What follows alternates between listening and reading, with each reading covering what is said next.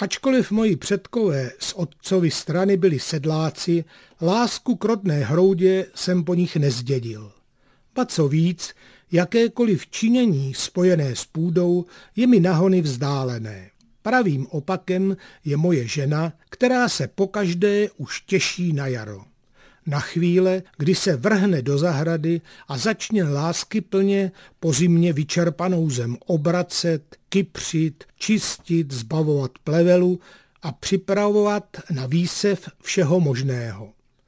Potom okopává, protrhává, zalévá a těší se na úrodu zeleniny, jahod i ovoce.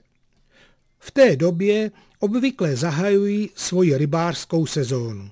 Podstrojují rybám různé pochutiny do krmítka i na háček.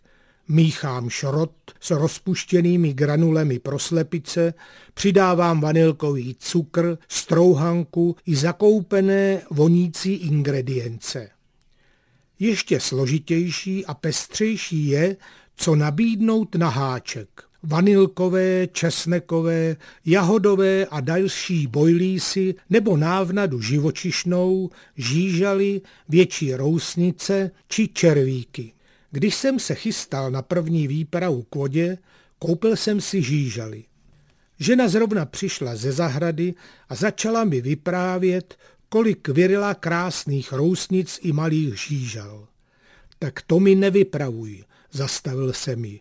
Víš, kolik stojí krabička žížal? 40 korun malé, 70 rousnice. 10 kusů. Proč mi je nezbíráš?